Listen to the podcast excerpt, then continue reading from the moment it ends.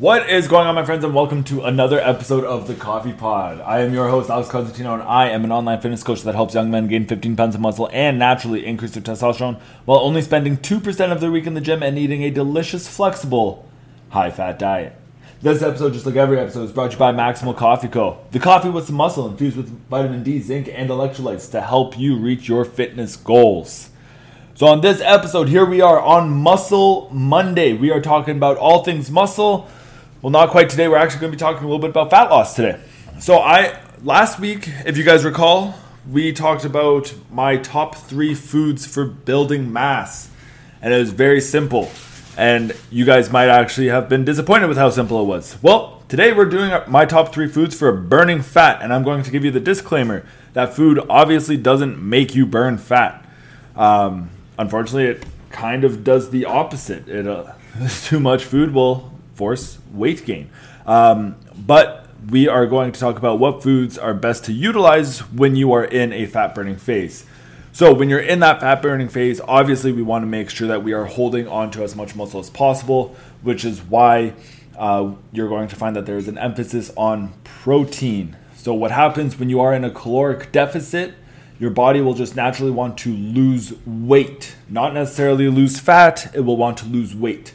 So that's why we need to make sure that our nutrition is good enough that we are allowing our body to hold on to as much muscle as possible. A little bit of muscle might end up being lost, and that's okay. But we want to make sure that we're holding on to as much as we can while getting rid of as much fat as we can. So, you guys are going to find that this list of foods is going to be very similar, actually, um, to the three muscle building foods. So, number one, I got steak. Steak is absolutely loaded with nutrients. You can get a leaner cut of steak, um, which will still not be too many calories, somewhere in the 200s to 300s range. Um, and like I said, it's absolutely loaded with nutrients. You'll get close to everything that you need from beef. Um, and also, it is extremely high in protein, as we just discussed, how important that is for making sure that you're holding on to as much muscle as you can. Next, we also want to make sure that we are including some chicken breast in our meals. Chicken breast, it is leaner than any sort of beef, it is leaner than any sort of red meat, um, and it is absolutely important to make sure that we are eliminating unnecessary calories while we are in a fat burning phase. And somewhat to an, to an extent, um, if we can eliminate a little bit of unnecessary animal fat, then by all means, that's if that's what we got to do, that's what we got to do. Um, but I still absolutely recommend keeping some red meat in there because there are much more micronutrients in red meat than there are in any sort of white meat. White meat usually doesn't have much in terms of um, micronutrients, but it is extremely macro friendly, and that's why uh, you want to keep it in your diet. Next, um, this is going to be the only switch that we find, and I'm going to explain a little bit more in a bit.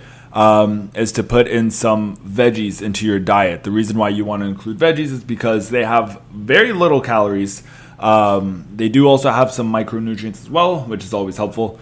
Um, but primarily, we are going to be able to load up a lot more volume onto our plates so that even though we're not eating as much food, we're not consuming as many calories, we can still make ourselves feel somewhat full by adding more volume into our meals by utilizing vegetables, um, which are extremely low in calories and can be cooked with little to no oil as well.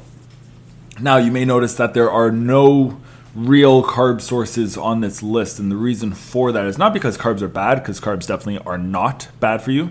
Um, but carb carbohydrates are the only one out of the three mic- macronutrients um, that are not necessary for human life.